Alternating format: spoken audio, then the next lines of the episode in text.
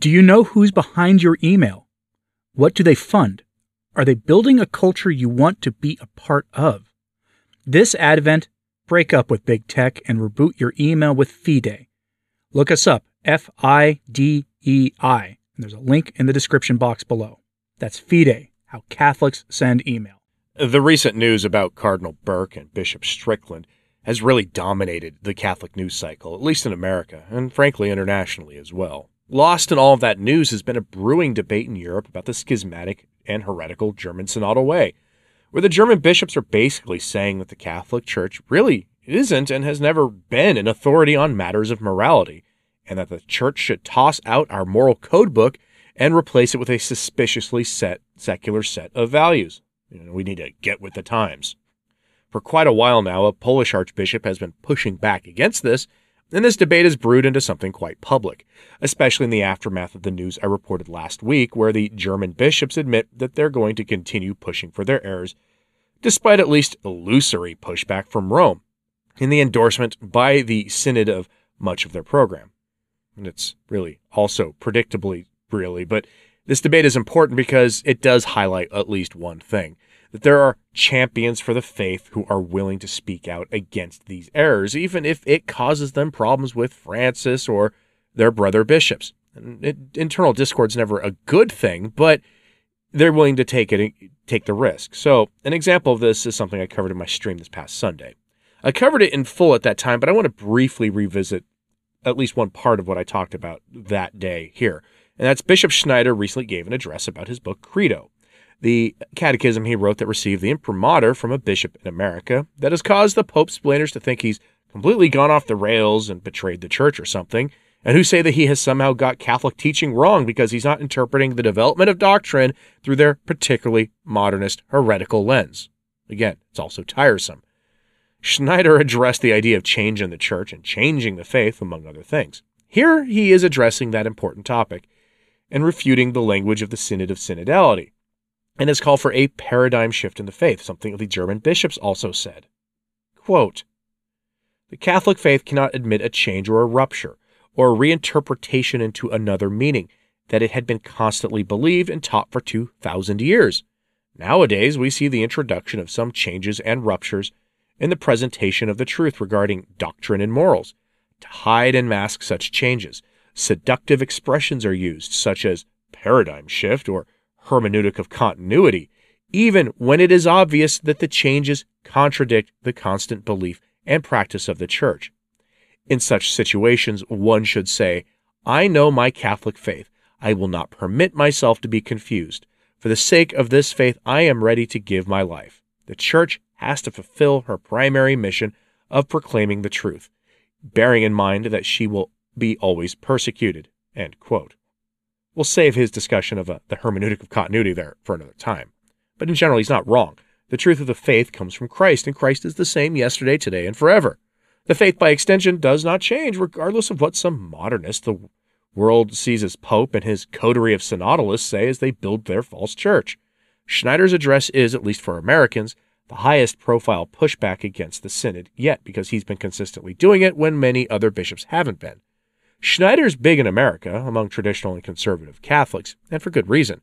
He speaks the truth frequently, issues corrections of Francis with courage, but also with what some have criticized him for, which is being maybe a tad too charitable, at least in the eyes of his critics. And while his positions won't make everyone happy all the time, because it's impossible to do that, pretty much everyone agrees that he's high on the list of bishops who are likely to earn the wrath of Francis. He certainly won't be getting a promotion anytime soon. He is a, he is an assistant bishop in Kazakhstan, after all. Not that Bishop Schneider cares about such things as promotions, but Schneider's not the only one. Archbishop Gadecki has been publicly correcting the German bishops about their obvious heresies for some time. In Europe, this is what ca- is capturing the attention of faithful Catholics. You don't have to be a strident traditionalist, rad trad, or outspoken conservative Catholic to oppose what's going on in the German synodal way. Catholics from all walks of life, regular Catholics who have the faith, who want to have greater faith and are trying to live a faithful life, are deeply concerned with what's going on there. And now this correction of the German bishops is getting the attention of the regular media in the at least the regular Catholic media in America. And so we have this fun story of that correction getting pushback from the National Catholic Register, which gives us this headline Confronting controversy. German Polish bishops' dialogue highlights synodal way tensions. The German prelate roundly criticized the Polish archbishop for raising serious several concerns about the controversial German process with Pope Francis. All right, so the National Catholic Register is the print arm of EWTN, and it's, it's pretty moderate in its reporting. It's neither the Remnant, which is a faithful traditional outlet, nor is it the National Catholic Reporter, which likes to play act as Catholic from time to time, but otherwise is a pretty secular outlet. What's noteworthy here is that Bishop Georg Bätzing of Germany, who was basically the leader of the schismatic heretical movement in that country, and Archbishop Stanislaw Gadecki decided to meet face to face and talk about the problem in Germany, and it was apparently a pretty frosty meeting. Remember, Christ tells us to first take our concerns to our brother directly before taking them to the church to address. That might be what Gadecki is doing here.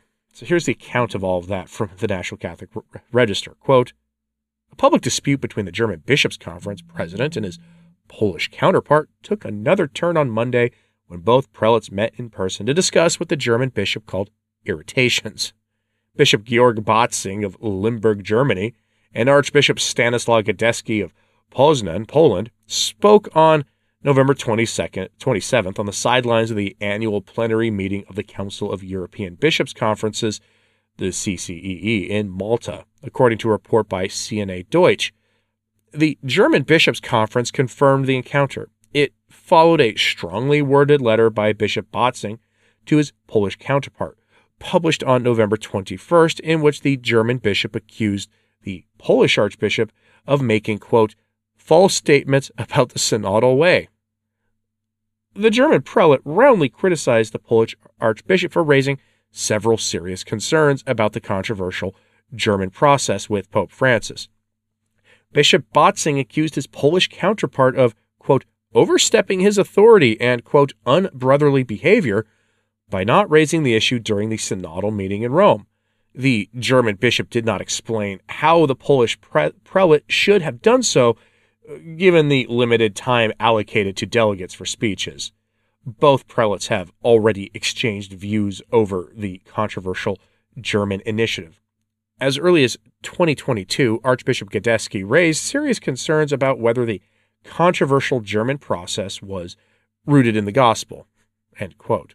And it's true, at the, the Synod of Synodality, the delegates were given very limited time, something like three minutes, to give their personal addresses to the Synod, which really isn't a good way of fostering dialogue and discernment.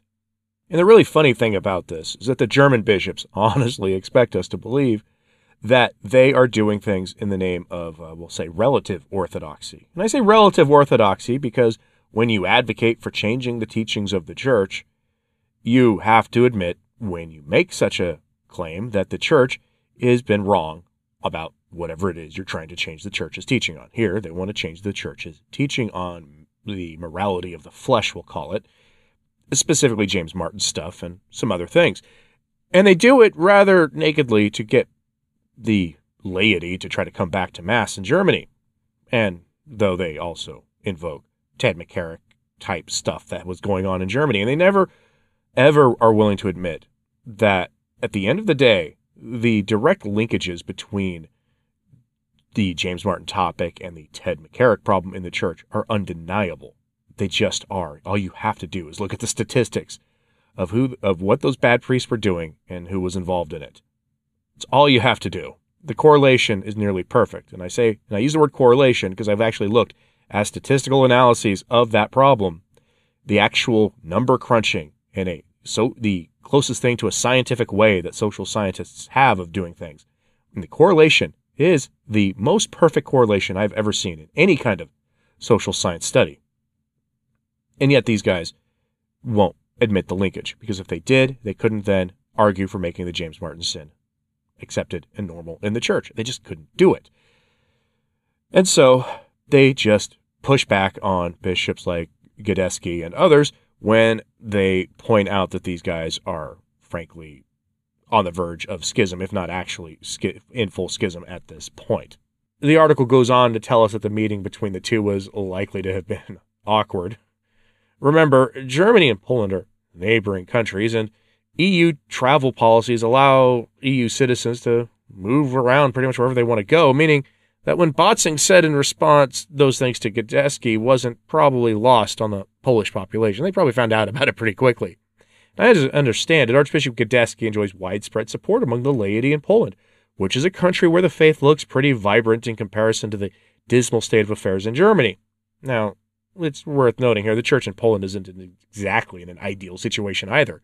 It isn't anywhere you look in the world, really, but by comparison to almost anywhere else in Europe, Poland is looking pretty nice these days, which had to leave good Catholics in Germany, as well as the faithful in Poland, scratching their heads about what it was that Bishop Bätzing was really going off about.